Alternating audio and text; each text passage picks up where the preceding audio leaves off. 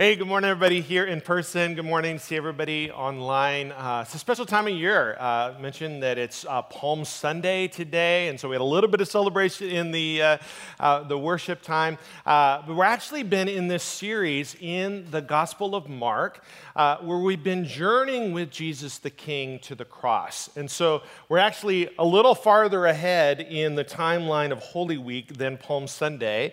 Uh, today we're going to get to the spot where actually we're leading up to the place where Jesus is crucified. Over the past two thousand years, the cross has been a central symbol of Christian hope. Uh, we have crosses in our churches, like the one behind me. We wear crosses as jewelry or on our clothing. Uh, that can seem normal to us today, but we may not realize the original jarring nature of the cross as a Christian logo. Long before the cross was a religious symbol, it was the ultimate symbol of Roman power. Through the cross, the Romans declared, "We are in charge here, and this is what happens to people that get in our way." They had crucified thousands of rebel Jews during the days when Jesus was a boy growing up in Galilee. Uh, they would later crucify thousands more in the conquest of Jerusalem, which happened in A D seventy. And in between those two significant events, they crucified many others, often without much pretext. The Roman Empire boasted of bringing justice and peace to the world, but the truth is they systematically cut down anyone, uh, often by ruthless methods, uh, ruthless methods uh, including crucifying those that opposed them. And yet somehow, in the midst of this, this cross, this tool of extreme brutality, became a central symbol of Christian hope. How in the world did that happen? There are a number of ways that you could answer that question. Here's the one that we're going to look at uh, today. At the cross, we see the intersection of human brokenness and divine sovereignty. It's at the cross that we see this crossing, this intersection of human brokenness and divine sovereignty. As we're going to read about in a few moments, horrific things were done to an innocent man. And still somehow that worked towards God's plan of rescuing us and beginning to set all things right in the world again. Listen to how theologian N T Wright describes this dynamic. It says, "The way in which Jesus defeated evil was consistent with the deeply subversive nature of his own kingdom announcement. He defeated evil by letting it do its worst to him." Amazing. That's what we're going to look at this morning in our passage. There were awful, broken responses to Jesus, terrible things done to this man, but in the midst of that all, God's redemptive purposes, God's redemptive plans were accomplished. Why don't you go ahead and grab a Bible. If you're here in person, you can pull one of those out from underneath your chair. Uh, we're going to be on page six ninety-five. If you're online, you prefer to pull out your favorite electronic device, you can turn to Mark fifteen. And while you're finding that, let me catch you up on where we are in this Holy Week narrative, okay? So again, we're a little farther into the week. It's actually the eve of the Passover, the most prominent of the Jewish festivals. Jesus gathered his closest friends, eating what we call the Last Supper. We looked at that a number of weeks ago. Um, and then after that meal, Jesus and his disciples went to the Garden of Gethsemane to pray. It was there that Judas betrayed Jesus, and Jesus was arrested. And that's where we find ourselves in Mark fifteen. Let's start in verse one. "Very early in the morning, the chief priests and the elders, the teachers of the law, and the whole Sanhedrin made their plans. So they bound Jesus, they led him away, they handed him over to Pilate. 'Are you the king of the Jews?' asked Pilate. 'You have said so,' Jesus replied. The chief priests accused him of many things, and so again Pilate asked Jesus, 'Aren't you going to answer? See how many things they are accusing you of.' But Jesus still made no reply, and Pilate was amazed." We'll stop there for now. Um, Throughout his gospel, we've been talking about this throughout our series here in the Gospel of Mark, Mark pushes this question, is Jesus the king? Is Jesus the king? And then he details how people responded to Jesus. Here's how that comes up in Mark chapter fifteen. I don't think Pilate cared one bit about the religious qualms that the chief priests had regarding Jesus, but he did want to consider if Jesus was a threat to Roman power.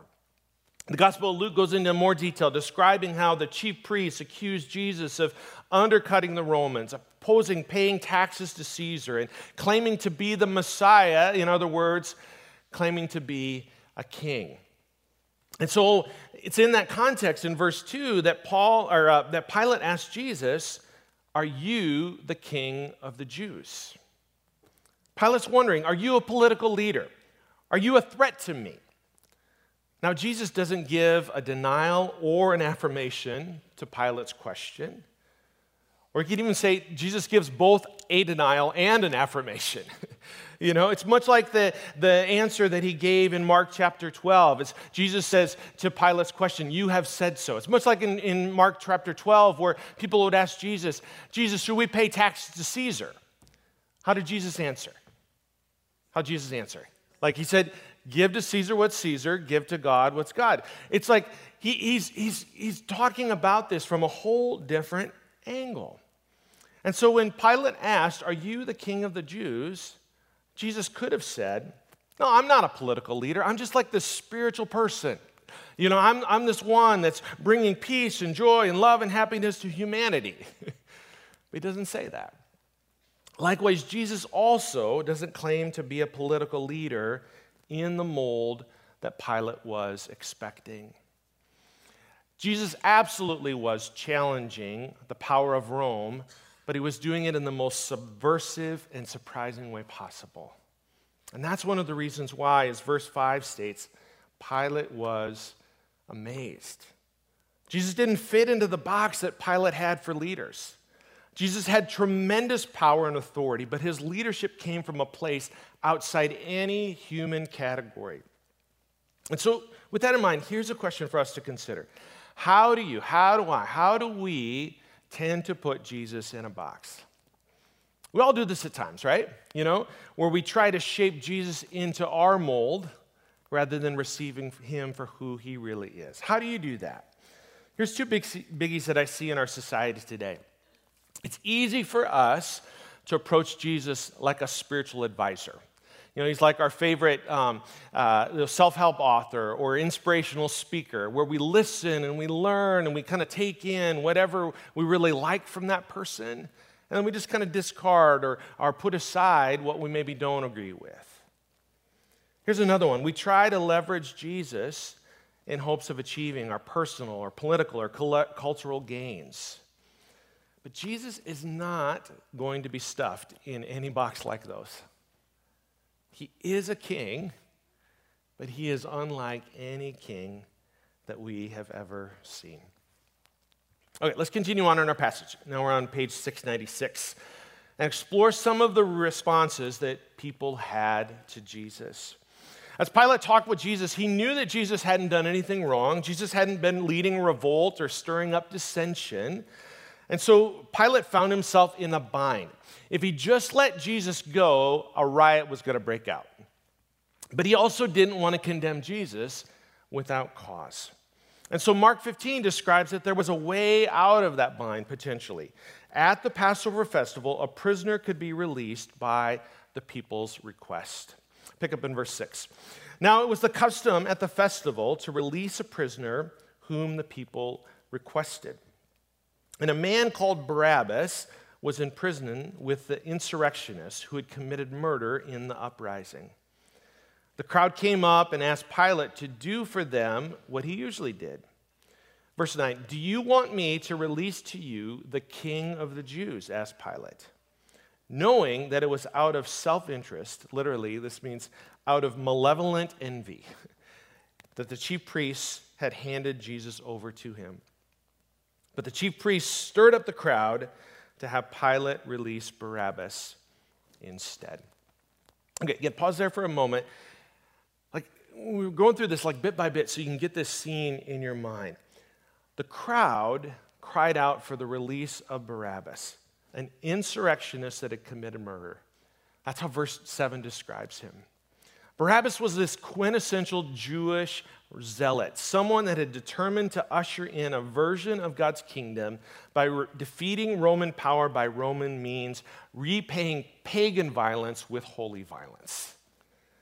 And in asking for Barabbas' release, the deep-seated self-interest of the religious leaders and the culpability of the crowds was made evident. Continuing, verse twelve. So Pilate asked them, what should I do then? What should I do then with the one that you call the King of the Jews?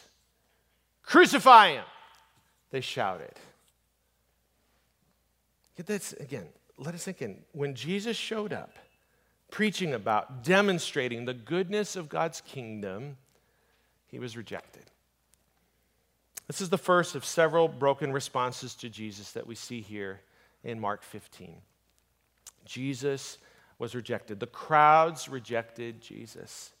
They rejected Jesus, and they wielded the power of Rome against him, crying out, crucify him. This theme of rejection appears in numerous places in the gospel. The Gospel of John describes how, that Jesus came to his own, and yet his own did not receive him. That's in John one. In John six, after Jesus spoke about what it means to be his disciples, the people replied, this is too hard. This is a hard teaching. Like, who can accept it? And it goes on to say that many turned their backs and quit following Jesus.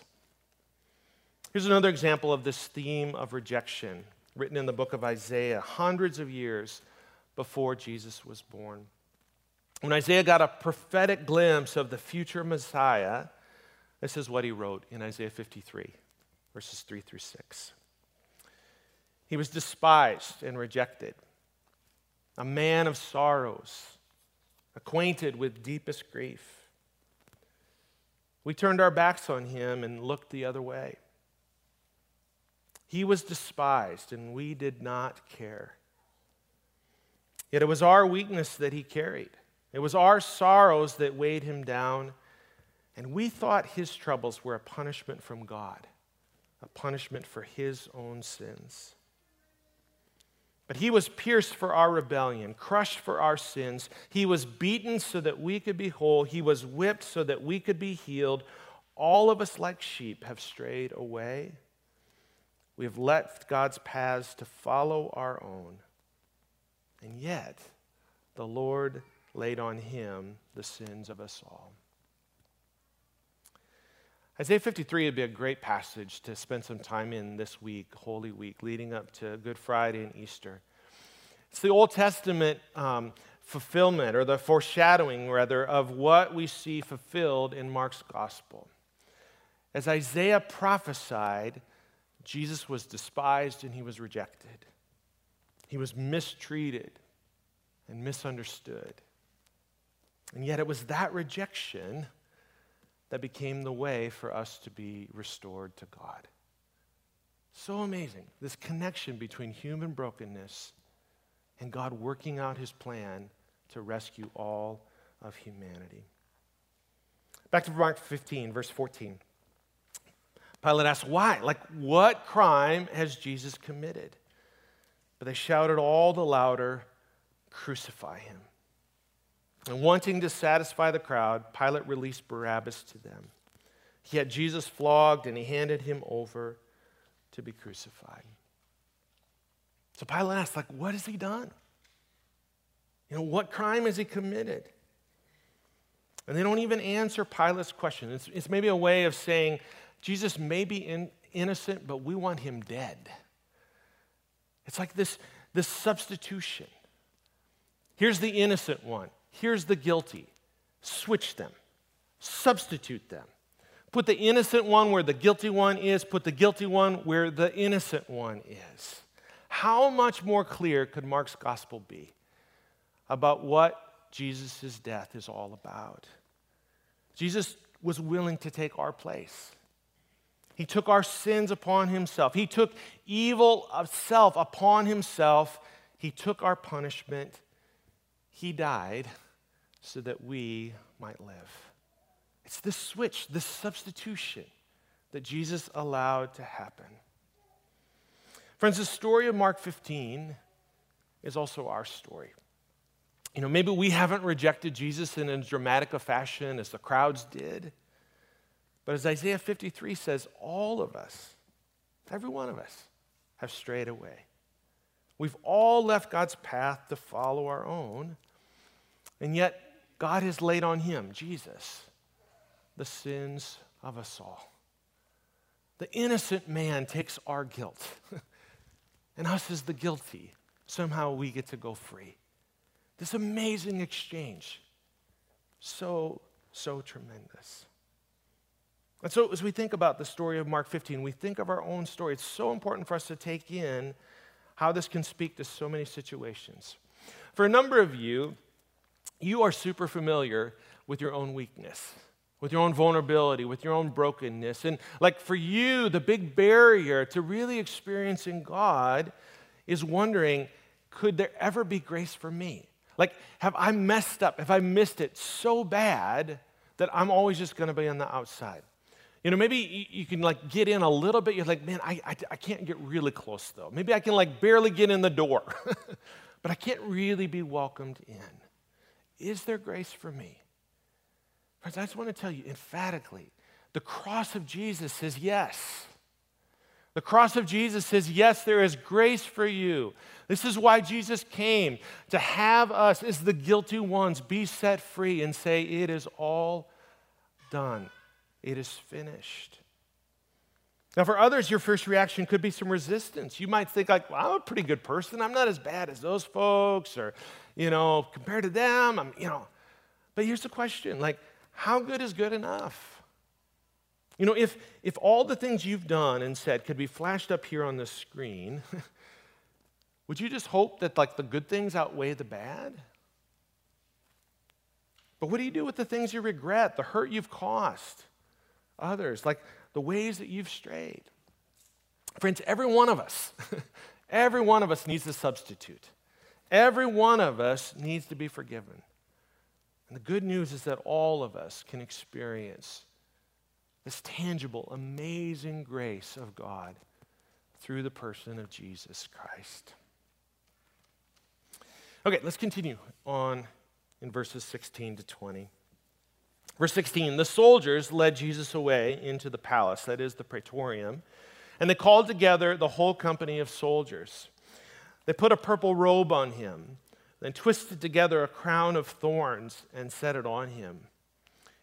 And they began to call out to him, "Hail, King of the Jews!" Again and again, they struck him on the head with a staff, and they spit on him. Falling on their knees, they paid homage to him. And when they had mocked him, they took off the purple robe and put his own clothes on him. And then they led them out, led him out to crucify him. This section details the second broken response we see from people, that the soldiers mock Jesus. I tell you, as I've been preparing this message the last few weeks, these, these few verses have been the ones I just keep coming back to. Like even as I'm reading it today, like it just, I just like get stirred up like, oh my gosh, here it is. Like I haven't been able to shake the contrast between what Jesus deserves and the way that the soldiers treated him. The mocking, like it was relentless. In ridicule, they took symbols of royalty and they placed them on Jesus. And they called out, "Hail, King of the Jews," not in honor, but as a joke and an insult. And then we get to verse nineteen, which reads this way in the New Living Translation. The soldiers struck Jesus on the head with a reed stick. They spit on him and dropped to their knees in mock worship. Jesus, the one worthy of all worship, the King of Kings, the Lord of Lords, was repeatedly humili- humiliated by the soldiers. And items that could have been expressions of honor were instead used as expressions of mockery. Two thoughts have stuck with me as I've been just pouring over these verses over and over again. First one is this. It's like, it's in the context of worship that this mocking happens. Friends, you and I, we were created to worship. This is part of being made in the image of God. We were made to be worshipers. You know, you might think I'm only referring to the music that we sing at a church service, but worship is so much more than that. We've been created with the capacity for awe and wonder, to appreciate beauty and pleasure. Like, those are just some of the transcendent experiences that point to this truth that we were made to worship. And whatever we give our hearts to has amazing power in our lives. I think about this like being like a tether, like from a winch. Like, we latch onto something, and it's like this slow thing. Like, whatever we worship, we are just constantly being drawn towards. The word worship literally means to ascribe worth, worth-ship. And what we are saying with our mouths and with our lives when we worship is like, this is what has value. This is what is most important. Again, as people created in God's image, we have been infused with immeasurable worth. And we've been created to offer that worth back to something, even someone, that is beyond ourselves. I want you to catch this. Like, there is tremendous, tremendous potency of our lives. We have the potential to unlock amazing goodness by what we worship, or we have the ability to do significant harm. I mean, think back to the soldiers in, in Mark fifteen, right? Like, they, they, they worship Roman power. They relish their ability to abuse others. That was what was most central to them. It is so sad, but it is true. Now, our misplaced worship is probably not to that extreme, but we still need to choose. We need, still need to consider, like, what are we giving ultimate authority to in our lives? What's going to capture our affections? Who has our allegiance? That leads me to the second thought I've been just stuck on this past week. It's just this challenge. Don't waste your worship. You got to choose what's most important in your life. Don't waste your worship. Don't waste it. I sometimes find it helpful to think about daily choices I have being like currency. Like, if I'm given a deposit every day of my life, and my life, it has tremendous value, I get to choose how I spend it. You get to choose how you spend your life. And just like I don't want to waste money, I don't want to waste my life. Another way to say that is, I don't want to waste my worship. There's tremendous potency of what I give myself to. I want to give that to the very best things. I don't want to waste that. But some days, like, if I'm honest, I can misspend my life in people-pleasing. I can misplace what's important by grasping on to earthly security. I can let challenges that I'm facing get bigger than the God that I serve. I can, I can in the midst of fatigue or, or hurt, I can drift towards becoming detached. And so regularly, I have to come back to this spot of saying, Jesus, you are the only one that is worthy of my worship. You're the only one. Your priorities, your way of life, I want those to matter most to me. And usually that finishes with a, like, oh, God, help me, because I can't do that on my own. Does that feel right to you? Friends, this is where we have to come back to, to make the most important things the most important things. And so for you, like, what do you worship? What do you ascribe worth to? A practical way that you can consider this, even this week, is to reflect on how you spend your time and your energy. You know, what do you think and dream about? What do you shell out like literal cold hard cash on, right? Like, that's a way that we show what's important to us. You might even pay attention to what you tend to get offended by. That can be like this sign of, like, this is something that's really important and it got messed with by somebody. What trips you up? All of those things can be signals to show you what's really important to you. I can't say this strong enough. Friends, your life has immeasurable value. Choose wisely.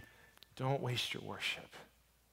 There's amazing power in what you attach yourself to, both for yourself and the impact of your life on others.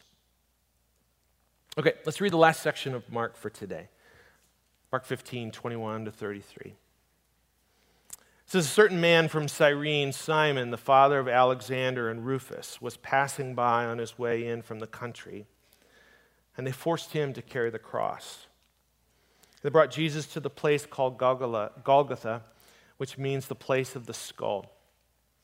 Then they offered him wine mixed with myrrh, but he did not take it. And then they crucified him. Dividing up his clothes, they cast lots to see what each would get. Now it was nine in the morning when they crucified him. The written notice of the charge against him read, "The King of the Jews."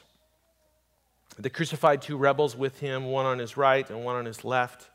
And those who passed by hurled insults at him, shaking their heads and saying, "So, you who are going to destroy the temple and build it in three days, come down from the cross and save yourself." And in the same way, the chief priests and the teachers of the law mocked him among themselves. "He saved others," they said, "but he can't save himself. Let this Messiah, this King of Israel, come down from the cross that we may see and believe." And those crucified with him also heaped insults on him. And at noon, darkness came over the whole land until three in the afternoon. In this section, we see a third broken response to Jesus in this passage. That the chief priests and the bystanders, it wasn't just mockery, like it was taunting. It's like bullying, right? Incessant. It's intense. They hurled insults at Jesus. They ridiculed them. In particular, their taunts were focused on Jesus' power. You know, to them, to see Jesus on the cross was the ultimate proof that Jesus was a powerless leader. Verse thirty-one, "He saved others, but he can't save himself." Verse thirty-two, "Prove yourself. Come down from the cross that we may believe." They couldn't grasp how different Jesus' authority was from what they had seen in just mere worldly circles, worldly powers. They expected a leader to rise up to defeat evil. Jesus' way was exactly the opposite. Jesus laid his life down. Here's how he described that back in Mark ten, verse forty-five. Jesus said, "The Son of Man did not come to be served, but to serve, and to give his life as a ransom for many." The way that Jesus exerted his power seemed upside down to the people of his day. And it can seem upside down to us too. I mean, we can want a leader, a rescuer that takes on evil and walks out unscathed. But Jesus' way was completely different. He defeated evil by letting it do its worst to him. He was rejected, and he was mocked, and he was ridiculed. He yielded to being falsely accused, condemned, and executed on a Roman cross. And yet, it was through all of that, this comes full circle, that that was how God accomplished his divine, his sovereign plan of rescue. God's redemptive plan was accomplished through the cross of Christ. We'll touch on two last items. Um, we'll, we'll talk more about this at Good Friday. Uh, today's a lot like a little precursor to uh, what we're going to do on Friday. But two, two thoughts from this last little bit about God and his redemptive plan being accomplished. First is this. Jesus, in the way uh, that he goes at this, Jesus on the cross, Jesus is the way to come home and back into God's presence. Verse thirty-seven and thirty-eight, we read, "With a loud cry, Jesus breathed his last, and the curtain of the temple was torn in two from top to bottom." This is what we were thinking about earlier in the service. A few verses earlier, the bystanders were taunting Jesus, saying, "Jesus, weren't you the one that said that you'd destroy the temple and rebuild it in three days?" That actually was something that Jesus had said, but he meant something completely different by it. Jesus wasn't talking about the physical building of the temple. He was referring to himself, of saying, "My body is going to be destroyed, but it's going to be restored." It's going to be rebuilt on the third day. That is what we're going to celebrate next weekend at Easter. But starting with his death, Jesus was opening a way back up, opening up a way back into God's presence. The writer of Hebrews goes even into more detail about what was taking place at that moment of Jesus' death. This is Hebrews ten, verses nineteen and twenty-two. And so, dear brothers and sisters, we can boldly enter. We can boldly enter heaven's most holy place because of the blood of Jesus. By his death, Jesus opened a new and life-giving way through the curtain into the most holy place. And since we have a great high priest who rules over God's house, let us go right into the presence of God with sincere hearts, fully trusting him. You know, the other day we were having our staff meeting on Tuesdays. We would get together and kind of plan out the week, and oftentimes um, we'll take some time to just uh, just pray. And um, one of the things that we did was took this these few verses from Hebrews ten, and so we lead up into this time of Jesus uh, in remembering his sacrifice on the cross and the fact that he was risen from the dead. We took a few moments the other day in this, and we're talking about Jesus unlocking, like literally tearing open a brand new way into God's presence. And we just sat for that with a moment. We thought about how we can like boldly come, not sheepishly or ashamedly, but like we can come right into God's presence. We even imagined for a few moments, like what level of relationship do you need to just like walk into somebody's house? You know, folks like that, like family, friends, like who do you have enough relationship with that like you don't have to knock to go in? Friends, that is what Jesus has opened up to us. He says, come on in. Your family, your friends. I've made a way for you to experience this goodness of God's kingdom and his presence. You can come right in. Jesus opened this way for us to come home, back into God's presence. One last item. We get to choose how we respond. Again, this goes back to Mark's constant theme. We get to choose how we respond. Look at verse thirty-nine. When the centurion who stood there in front of Jesus saw how Jesus died, he said, "Surely this man was the Son of God." Contrast that. Like so many characters in today's passage missed who Jesus was. The chief priests, the religious leaders, they didn't see it. The crowds, the bystanders, they missed it. Pilate couldn't understand it. The soldiers used what was true about Jesus against him. For all we know, this centurion, this Roman military officer, he could have been a part of that abuse that was unleashed on Jesus. At the very least, he was likely observing, overseeing those things under his charge. But in the end, this centurion, he is the one that gets it. He is the one who sees Jesus for who Jesus really is. Someone with power and authority that go way beyond this world. He sees Jesus as the one true king.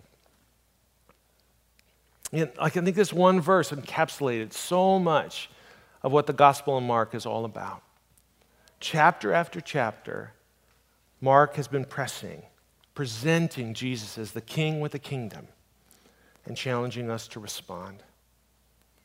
Friends, may we have the wisdom to see, the courage to confess, this man truly was the Son of God. Every weekend when we gather, um, you know, we sing to God, uh, we, we look at God's word, uh, we proclaim this message of Jesus, and how we finish up here at the Vineyard every week is that we pray for one another. And so I want to just give you just a few prayers um, that I was praying myself, even just leading up into this morning, and some things that maybe you can latch on to of saying, this is what's in my heart uh, today. And we'll do that in ministry time here in just a moment. Your prayer might look like this, sound like this today. Jesus, I, I want to see you for who you really are, instead of shaping you into something of my own making. You know, maybe for you, that, that's like a first-time confession, a first-time realization where you like haven't considered Jesus of having really any authority in your life or minimal authority. And for you today, it's like putting Jesus right at the center, handing over the keys, you know, like giving Jesus, saying like, Jesus, you're in charge, committing your life to Christ and it's not my life anymore. Jesus, I want you to lead the way. Others of you, you might need to quit trying to put Jesus in a box that he doesn't fit in. Like you've been trying to see Jesus in one way and realizing that he is totally different than any human category that we would try and put him into. Here's another prayer. I want to come boldly before God. Like Hebrews ten talks about, like, there's a boldness, there's an unashamedness that can, that can come, like we are opened up to because of what Jesus done. God, I want to know your presence. I want to experience you. You know, there could be a need that you have. Hebrews four talks about how um, we can come boldly to the throne of our gracious God. There we will receive his mercy. There we will find grace to help us when we need it most. And so this morning, like, what do you need? What do you come into this time? Like, where do you need God's help? Where do you need God's grace? You can come boldly before God today. I think another prayer is this: God, I want wisdom on how to spend my life. Again, there is tremendous potency of your life. How you spend it matters. Maybe you could be facing a major decision. Could be that you need to make some adjustments where you know that you've been focusing on lesser things and you don't want to do that anymore. These are some prayers. Maybe you've got other prayers that you want to pray. Maybe there's some other things going on in your life. As we go back into some worship, as we pray for one another, this is the time to respond. This is the time to say, Jesus, you've got my all. I need your help. Would you come be the true king, the one true king in and through my life? Why don't you go ahead and stand up? I'll work, welcome the worship team back up, and uh, let me pray for us as we, we close and uh, prepare to pray for one another.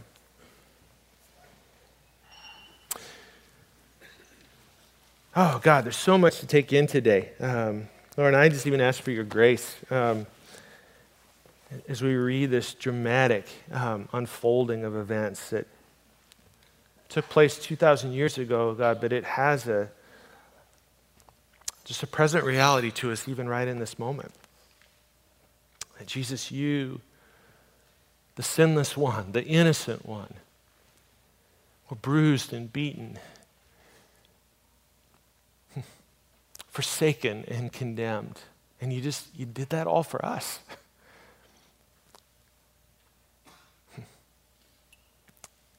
God, just from our hearts, like we just want to say thank you. You have our all. You gave it all for us. And God, we want to respond and just say, you can have all my all. Jesus, I want to see you for who you are. Jesus, I want wisdom on how I spend my life. Jesus, I need your help in, in this area, that area of my life. Would you come even right now? Help me to just yield myself to you. Jesus, be my king. Be the one that deserves it all. If you're on our prayer ministry team, if you want to start to make your way up here, um, we just want to provide some space. Um, worship team's going to lead us in some more songs. Um, and for a number of you, like to to to put words in song to the things that are in your heart. Like that is like the potency for you today. Um, for others of you, maybe it's like bringing that very real need that you have and just saying, I'm not going to go at this on my own.